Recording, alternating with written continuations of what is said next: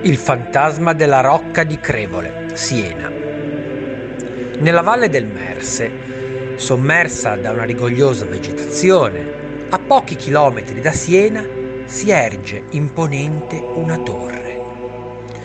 Affiancata da ruderi sono i resti di un'antichissima fortezza di origine medievale, quella della rocca di Crevole.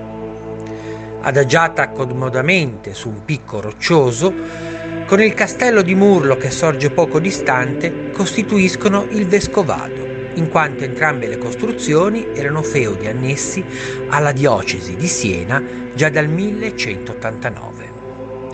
Storie, vicende e leggende si sono stratificate nei secoli e ancora oggi sono ricordate nonostante la vetusta costruzione e pressoché l'ombra di quello che era un tempo. Come sovente accade, nei secoli successivi alla sua costruzione, la rocca si espanse al fine di potenziare il suo assetto difensivo.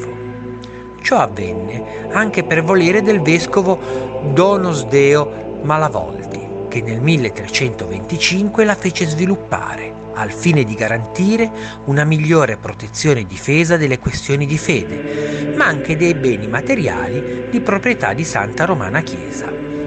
Il vescovo Malavoldi che era ossessionato dalla paura che i suoi averi gli venissero sottratti, non solo ricorse alle imponenti fortificazioni, ma anche a terribili anatemi e maledizioni su quanto avessero avuto l'ardire di voler attaccare la fortezza per derubarlo.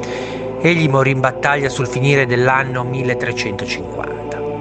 Si racconta che il suo fantasma vaghi ancora oggi fra quello che rimane della sua rocca che fu rasa al suolo dagli spagnoli nel 1554, che la conquistarono nella guerra contro la Repubblica Senese.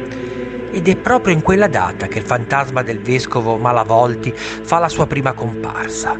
Bardato di tutto punto, con i suoi paramenti sacri, si manifestò infuriato ai profanatori spagnoli e brandendo nella sua mano un pesante crocifisso, scagliò su di loro anatemi e maledizioni. Da allora la sua presenza è segnalata nella rocca di Crevole e nelle sue immediate adiacenze. Chi ha avuto la sfortuna di incontrarlo giura che l'apparizione è sempre accompagnata anche dalla comparsa di un esercito di soldati fantasmi che gli fanno da macabro corteo. E i suoi occhi ardono come la brace, mentre i suoi piedi lasciano al suolo, al suo passaggio, delle impronte infuocate.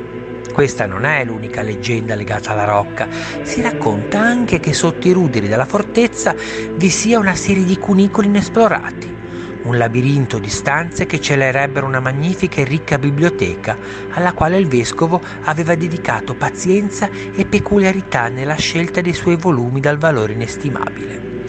L'anima del prelato rimarrebbe legata ancora a quei luoghi fino a quando tale biblioteca non sia trovata e non venga adeguatamente custodita.